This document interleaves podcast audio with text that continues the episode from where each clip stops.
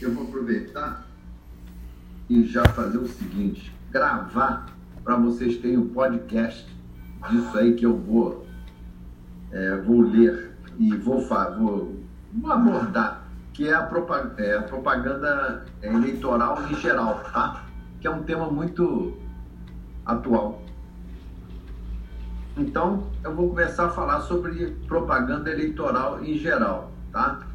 O, a primeira observação que eu vou fazer é o seguinte, é que vocês vão encontrar essa propaganda eleitoral em geral exatamente na lei das eleições, tá? A lei das eleições que vai exatamente reger, é a 9.504 de 30 de setembro de 1997.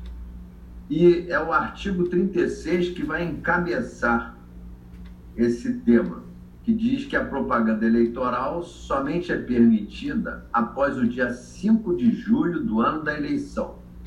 Vocês vão perceber que vai haver uma. Já houve uma alteração por força da pandemia que nós estamos atravessando, tá?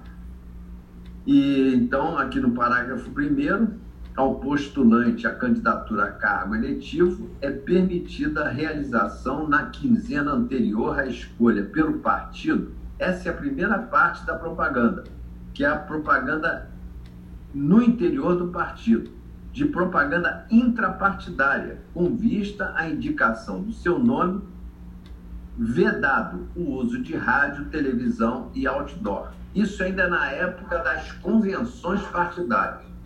Depois que é escolhido candidato pelo partido, tá? depois das convenções, aí começa o quê?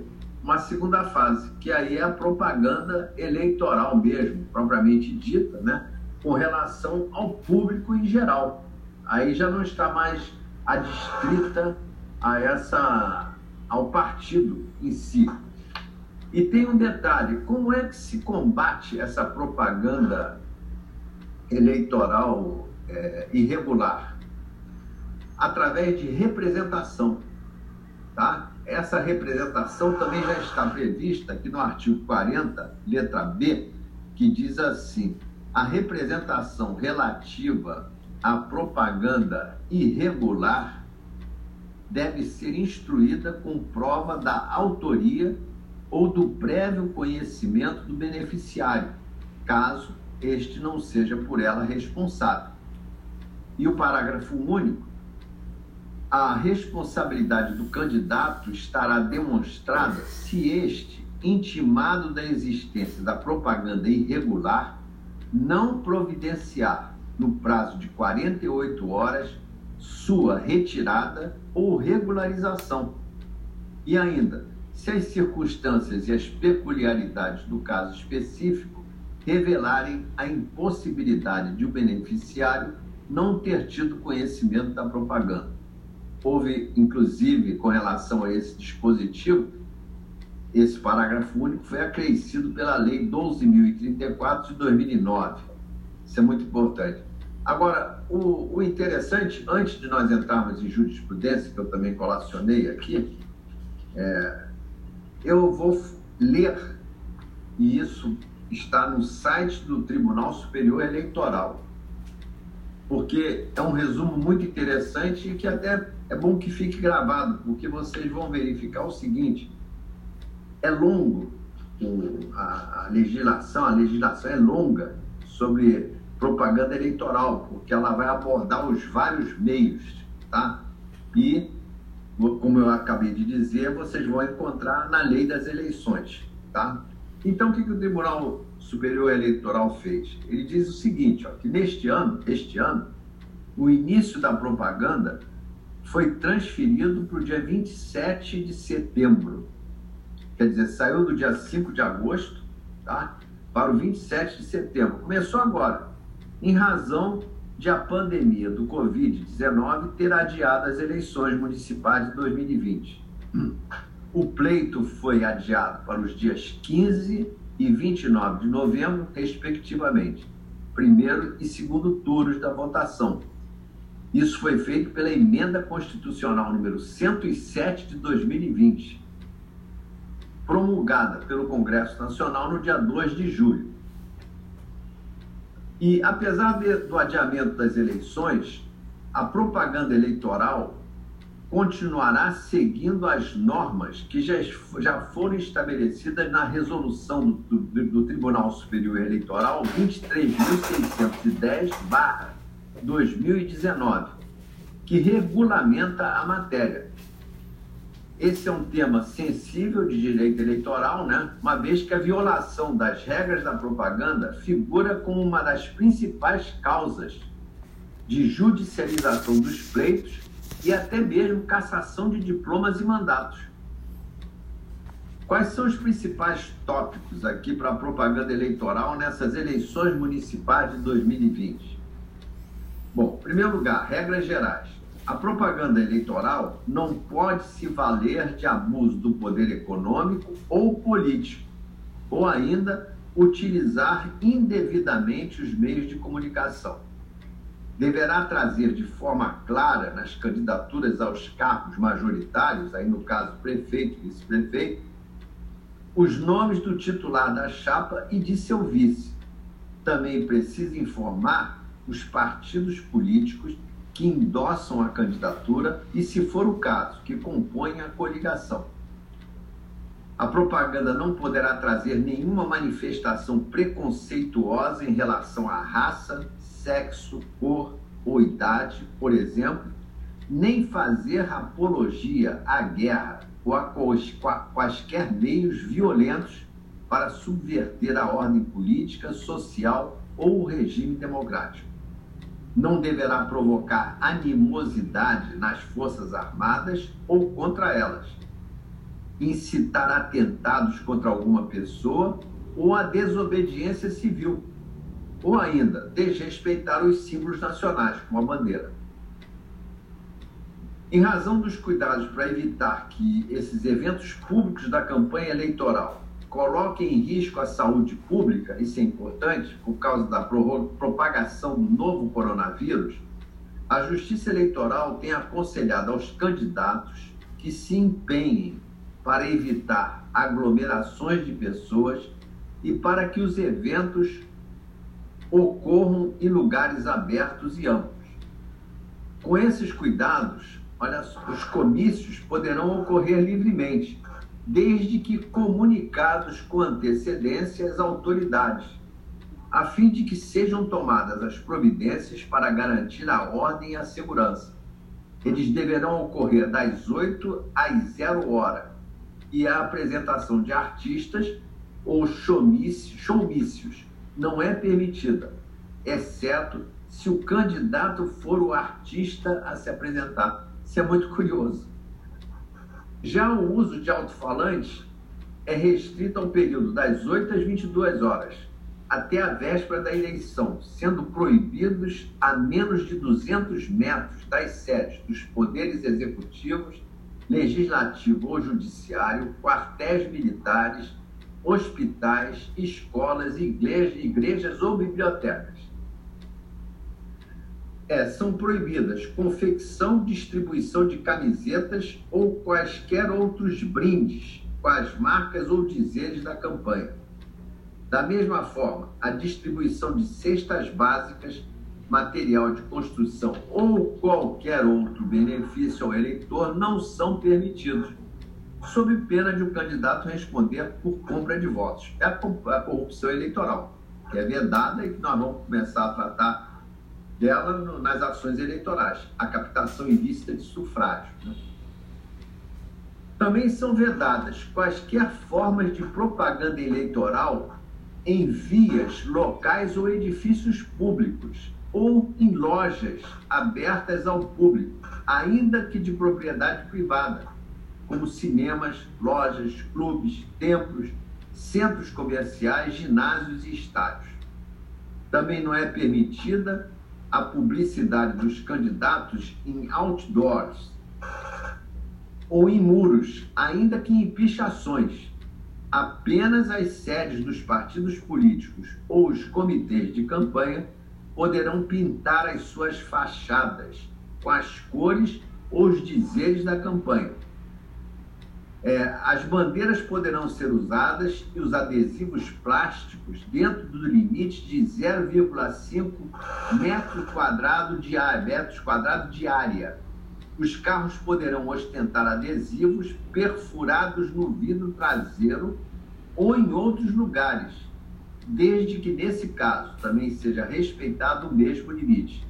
É permitida a distribuição de panfletos, mas o despejo eles também chamam de derramamento do material nas ruas, especialmente no dia da votação, é proibido. Outro detalhe: combate à desinformação. A questão da disseminação de conteúdo falso, fake news, descontextualizado ou calunioso, como expressão de propaganda eleitoral, mereceu atenção especial nessa resolução 23610 de 2019.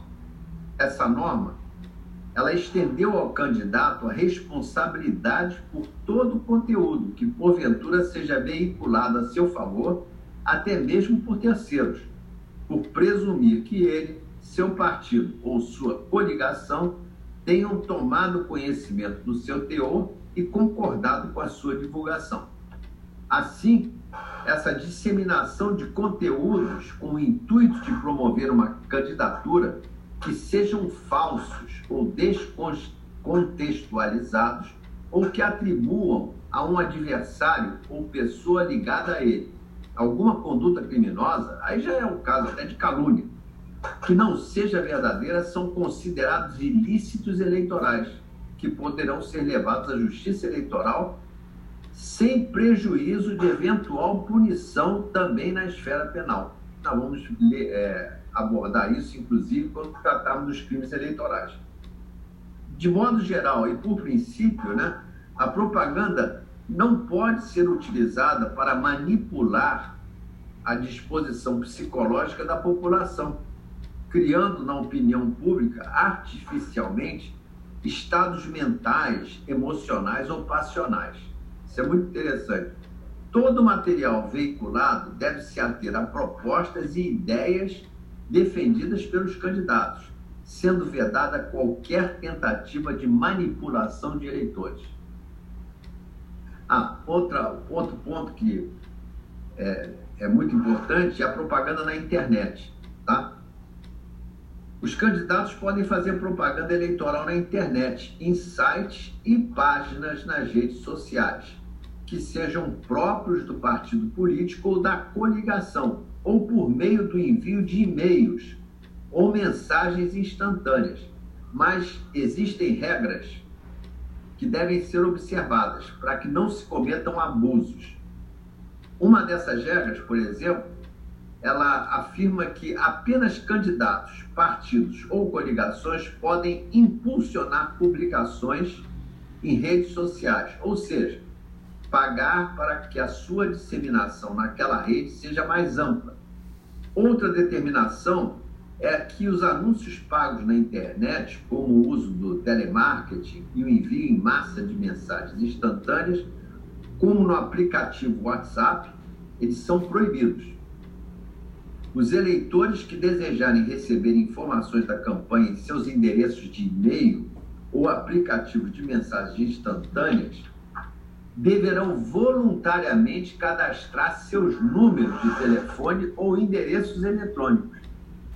Já as mensagens enviadas sempre deverão conter mecanismos para que o eleitor possa se descadastrar a qualquer momento e assim parar de receber mais conteúdo. Então, se vocês buscarem de um determinado partido e se inscreverem lá para receber é, e-mails, tudo bem, sem problema algum, eles vão poder enviar. Mas no momento que você sentir que já não, não interessa mais, basta-se se descadastrar e tem que haver um mecanismo para isso.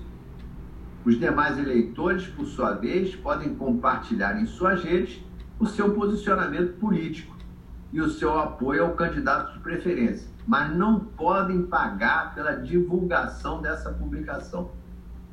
Isso não abrange, no entanto, páginas de empresas ou instituições que são proibidas de divulgar conteúdo de propaganda eleitoral.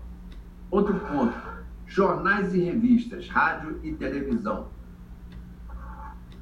Esse resumo do TSE é muito importante, porque, na verdade, a lei que eu acabei de falar, a lei das eleições, já trata sobre isso, aborda isso com mais detalhes ainda. Mas, de qualquer forma, nós já estamos tendo uma ideia do que consta já da lei, tá? E está muito claro. Então, é, a propaganda em veículos de mídia impressa é permitido até a antivéspera das, das eleições. Cada veículo pode publicar até 10 anúncios para cada candidato. É, deixa eu admitir também aqui. É, dentro do espaço máximo de um oitavo de página de jornal padrão e um quarto de página de revista ou tabloide. Até isso é, é, é medido, né? Cada anúncio deverá exibir o valor pago pela publicação. Jornais, isso depois para prestação de contas Tá? É muito importante. Os jornais e revistas, diferentemente do, dos veículos de comunicação por concessão pública, como emissora de rádio e televisão, são livres para manifestar o seu apoio a um candidato. Então, o jornal pode apoiar. Mas isso não os exime da responsabilidade por abusos que, porventura, vierem a cometer, que poderão ser levados tanto à justiça eleitoral quanto à justiça comum. Aí a questão de um jornal defendendo com, com muito afinco um determinado candidato, acabando por publicar fake news que prejudique um outro candidato, inventando algo realmente absurdo. Aí, nesse caso, ele, ele vai ter que responder, inclusive civilmente, até por danos morais. Tá? Desde o dia 17 de setembro, as emissoras de rádio e TV não podem mais divulgar pesquisas ou consultas populares em que seja possível identificar o entrevistado.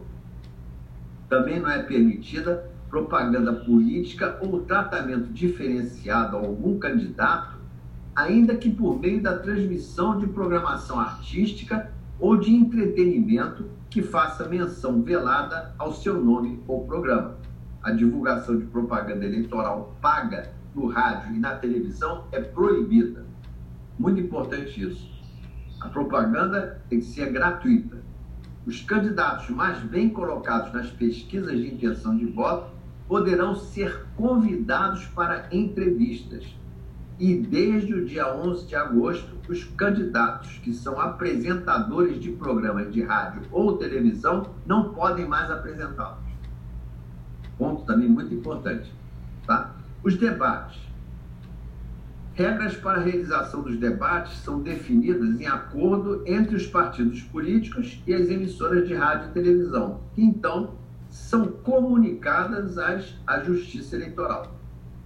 Devem ser convidados a participar dos debates os candidatos de partidos que tenham representação no Congresso Nacional de, no mínimo, cinco parlamentares já a participação dos candidatos de partidos sem essa representação é facultada à emissora que organizará o debate. Aí a emissora vai decidir. Tá? A transmissão dos debates na TV, por exemplo, deverá dispor dos meios inclusivos para a compreensão de deficientes auditivos e visuais, como tradução em libras, audiodescrição e legenda oculta. E agora, finalmente, a propaganda gratuita no rádio e TV. Vocês vão ver, canais de rádio e televisão passarão a transmitir a propaganda eleitoral gratuita a partir do dia 9 de outubro até o dia 12 de novembro. Esse vai ser o período. De segunda-feira a sábado, em dois horários. No rádio, a propaganda irá ao ar das 7 às 7h10 e depois das 12 às 12h10. Na televisão, das 13 às 13h10 e das 20h30 às 20h40.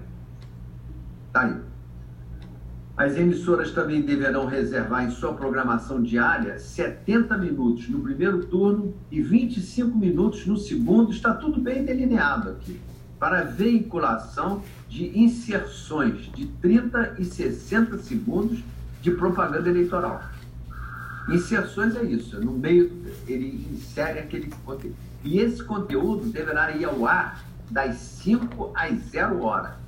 na proporção de 60% para candidatos a prefeito e 40% para candidatos a vereador, para os quais a distribuição do tempo de propaganda vai ser feita a critério de cada partido político.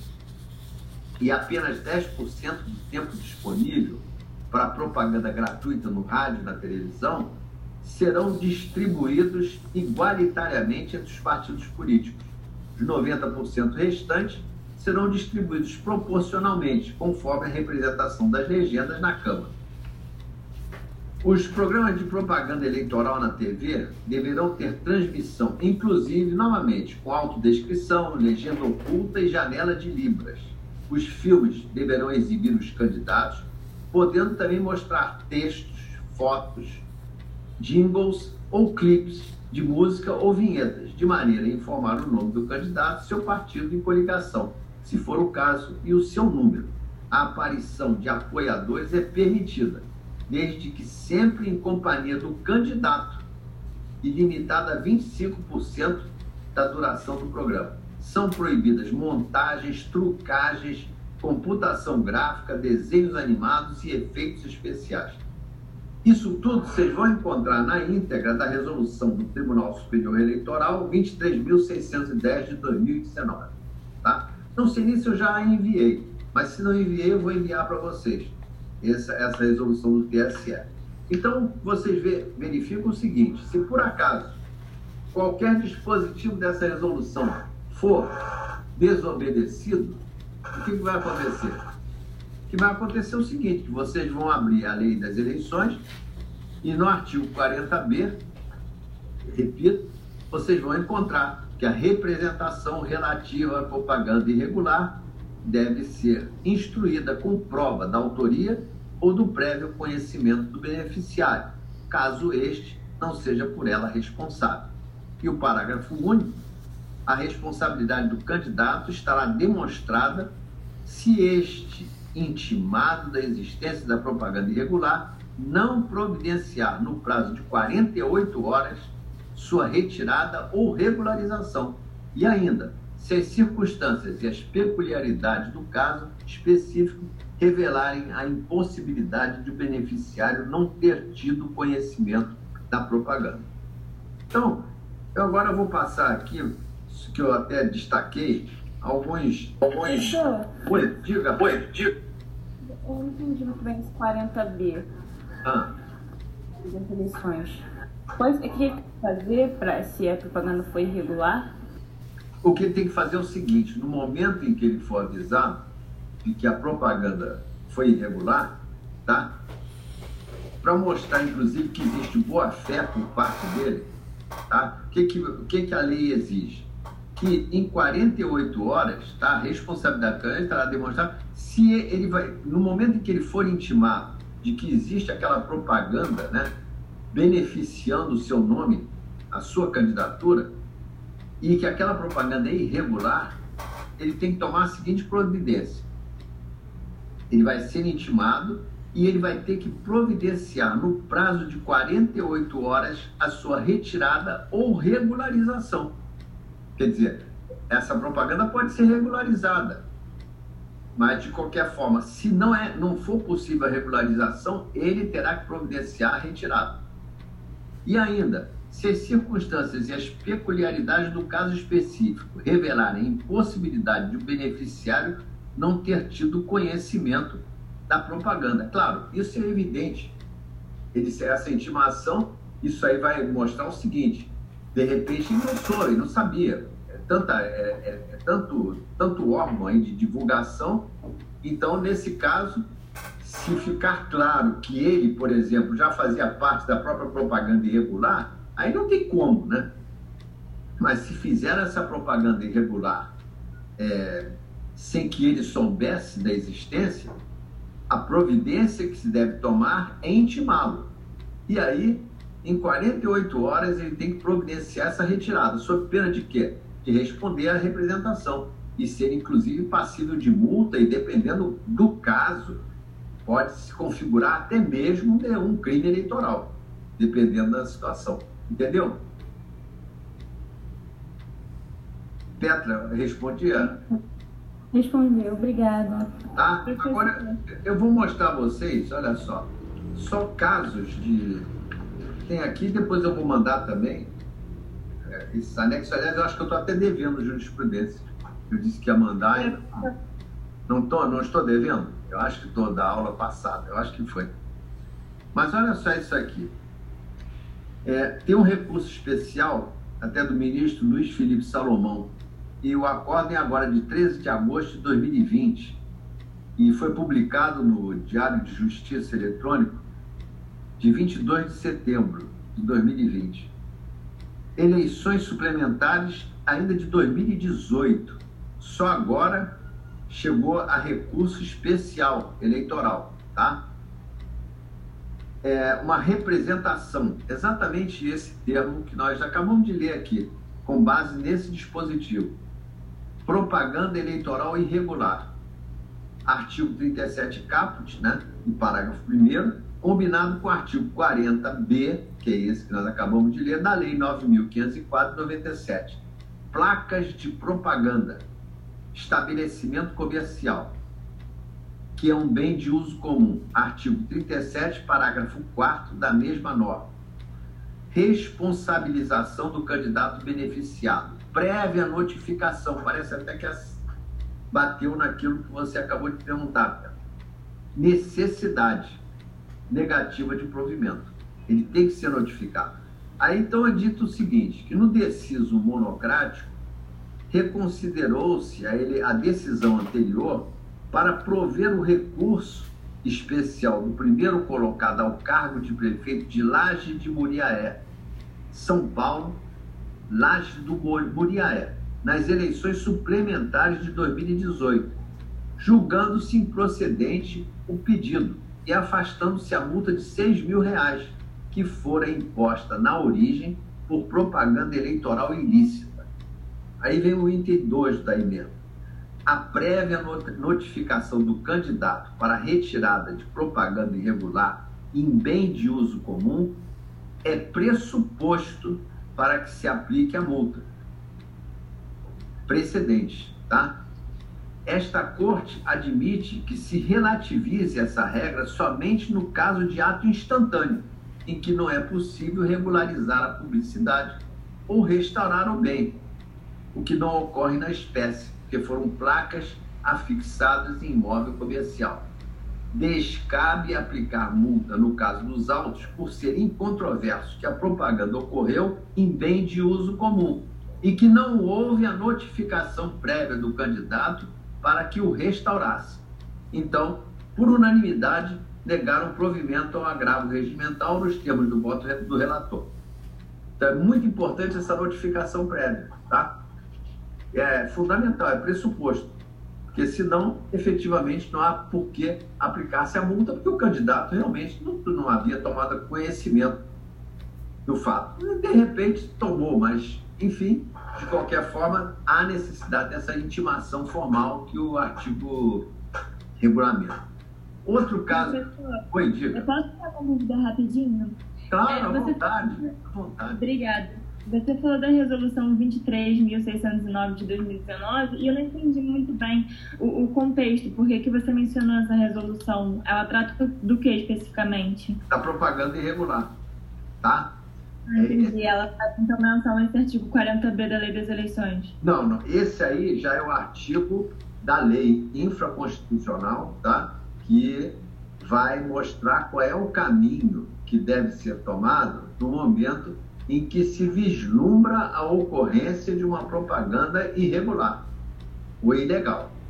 Agora, essa resolução, o que ela vai fazer é disciplinar tudo isso que nós lemos aí em resumo e que foi muito bem resumido pelo Tribunal Superior Eleitoral, nós vamos verificar todos esses detalhes, tudo isso aí detalhadamente, porque essa resolução nada mais faz do que interpretar essa lei das eleições. Interpretar, que eu digo no sentido de estender, esmiuçar, dar mais detalhes, entendeu? Sobre como essa propaganda deve ser realizada. Isso de acordo, sem ferir a lei das eleições, porque na lei das eleições é, onde a base, a base da propaganda irregular vai ser encontrada. Tá? O que essa resolução faz é simplesmente estender, explicar, esclarecer. Agora, se houver necessidade de se tomar uma medida judicial, o que vai acontecer é que vocês têm que, é, vocês têm que recorrer a essa lei das eleições e essa representação ela está prevista no artigo 40, letra B, tá? Esse é um ponto. Agora, pode ser citada nessa representação, inclusive, textos, é, trechos dessa resolução, caso ela tenha sido ferida em algum de seus dispositivos, entendeu? O que você vai ver sempre na justiça eleitoral é exatamente isso. Você tem a lei principal, e aqui no caso é a lei das eleições, essa 9.504. Agora, concomitantemente, o que, que o, o, o Tribunal Superior Eleitoral costuma fazer? Ele edita norma, uma norma secundária, complementar, que pode ser, inclusive, restrita àquela eleição. Vocês viram, por exemplo, que eles alteraram, mas isso através de uma emenda constitucional, porque aí senão não daria. A data que seria até 5 de agosto, aí passaram mais para frente, porque inclusive a mudança das, da, da, data das eleições teve que ser feita por emenda constitucional. Mas quanto ao resto, quanto, enfim, propaganda irregular, é, o pedido de é, ação de, como é que se diz isso? impugnação ao registro de candidatura, tudo isso pode ser abordado também através de resoluções que vão esclarecer simplesmente dispositivos que já existem em leis infraconstitucionais. Não sei se vocês estão entendendo. Então, por isso, essa quantidade, é, é, é, uma, essa grande quantidade de resoluções, porque elas nada mais fazem do que esclarecer e atualizar determinados dispositivos. Tá? Esmiuçar, esclarecer. O que não pode é ir contra a lei, de forma alguma, ou contra a própria Constituição Federal. Esse é o limite das resoluções. Deu para entender? Deu sim, professor. Obrigada. Tá ok. Podem interromper à vontade, tá? Não tem problema nenhum. É, é para a gente. Aqui tem outra. Olha só que coisa interessante. Eleições de 2020. Um acórdão do ministro Tarcísio Vieira de Carvalho Neto, relator, que é advogado, um daqueles escolhidos, né? Que nós sabemos que parte do Tribunal Superior Eleitoral, nós temos também os advogados que são indicados, naquela lista sexta, que nós explicamos. Dessa publicação é bem recente, de 2 de setembro, agora de 2020. É um agravo regimental, recurso especial, representação, novamente, representação. Essa representação. Propaganda eleitoral antecipada e irregular. Mensagem de felicitação pelo Dia dos Pais, fixação de faixas em bens públicos, conotação eleitoral, inexistência, premissa fática delineada no acórdão regional, reenquadramento jurídico, possibilidade, ato de pré-campanha, ausência, precedente, reforma do acórdão recorrido, multa afastada. Olha, na, na primeira, qual é o acórdão recorrido? Do Tribunal Regional Eleitoral, que inclusive entendeu diferentemente do próprio Tribunal Superior Eleitoral. Essa decisão está sendo exatamente uma decisão que está derrubando uma decisão anterior tomada pelo Tribunal Regional Eleitoral, que o, o tema central é a possibilidade ou não de um determinado candidato apresentar uma mensagem de felicitação pelo Dia dos Pais, tá? A uma população de uma determinada cidade, ou enfim. Então, vou ler aqui para vocês, olha que coisa interessante. Em que pese a conclusão assentada pelo Tribunal ACO, que foi o Tribunal Regional Eleitoral, depreende-se do contexto delineado no acórdão recorrido a inexistência de elementos suficientes para comprovar conotação eleitoral do ato impugnado. O entendimento aqui já é outro. É, o reenquadramento jurídico dos fatos, que não se confunde com o exame, o reexame do arcabouço fático probatório, é possível na estreita via do recurso especial eleitoral, por se tratar de questio juris, precedente. Vou parar aqui só para dar uma explicação. Eu acho que vocês já estão estudando, já estudaram recurso especial, recurso extraordinário. Existe a súmula número 7, por exemplo, que diz o seguinte: não é possível você é, reexaminar a prova em sede de recurso especial. Como também não é possível fazê-lo no Supremo Tribunal Federal. Por quê? São tribunais que só vão examinar questões de direito.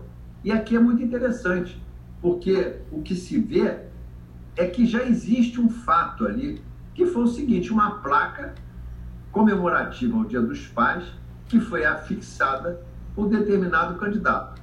Aí houve uma representação contra aquilo, dizendo o seguinte: não, já está fazendo uma propaganda antecipada de felicitações, por quê? Porque ele quer agradar a população local no sentido de votarem a favor dele, tá? é, parabenizando os pais da localidade. É óbvio que é, na, na, mente desse candidato é, existe, obviamente, essa intenção, claro, né? É, é, muito subjetivo isso. Agora, de qualquer forma, a questão é o seguinte: é que isso foi para o tribunal, e veja bem, no Tribunal Regional Eleitoral, o entendimento foi esse que eu acabei de dizer, de que uma placa dessas tem sim conotação eleitoral e representaria sim uma propaganda antecipada. Por quê? Porque ele estampou o nome lá. Quem é que está. Poxa, que bacana. E isso para muita gente tem um caráter assim quase que emotivo. Olha só que esse candidato, esse fulano aí, como ele é simpático, né? Ele está pensando nos pais da cidade. É, tem esse lado demagógico, eu diria assim. Então isso trabalha muito com a emoção das pessoas. Esse é o ponto. Então o que, é que aconteceu? O que aconteceu foi o seguinte: o Tribunal Regional Eleitoral entendeu que sim, que isso aí configuraria uma propaganda eleitoral irregular, antecipada, e manteve a representação procedente. Aí houve o recurso ao Tribunal é, Superior Eleitoral, através de quê? Do recurso especial eleitoral. E aí, tudo foi alterado, não sei se vocês notaram. Por que, que não haveria necessidade de, uma, de um reexame de provas? Porque a prova já estava ali, não tinha nada ali, ninguém estava falando que a placa estava situada. Se tivesse, por exemplo, dizendo o seguinte: houvesse dúvida quanto à prova testemunhal, será que viram placa? A placa estava realmente lá? Quanto, qual era a distância? Estava em cima de quê? O que, que a placa dizia? Ali não. Já se sabia de antemão que havia uma placa comemorativa ao Dia dos Pais e que aquela placa fora colocada por aquele determinado candidato. Então, entendeu-se no Tribunal Superior Eleitoral que não haveria, neste julgamento, qualquer tipo de reexame de prova. A matéria era simplesmente de direito. Saber se uma placa comemorativa ao Dia dos Pais representava ou não propaganda irregular. E aí vem essa decisão extrai-se das premissas fáticas delineadas no acórdão regional que a agravada divulgou seu nome em faixas fixadas em bens públicos sem pedido, sem pedido explícito de votos, contendo palavras de mera saudação, felicitação. Se contivesse, olha só, se aquela placa dissesse assim, feliz dia, feliz dia dos pais, não se esqueça de Professor. Oi. Para mim travou muito. Eu não peguei nada que o senhor falou. Tá travando pro, pro, pro pessoal, pros demais também, não? Sim, para mim travou também. Travou ah, tá. Que parte que travou? Eu estava onde? Veja, onde é que eu estava? Vocês estão me ouvindo? Ele falou que não tinha matéria fática, que é matéria apenas de direito. Isso. É, foi parou, eu acho. Ah, então tá. Então eu vou repetir isso, esse texto. é, esse trecho. A questão é o seguinte: é...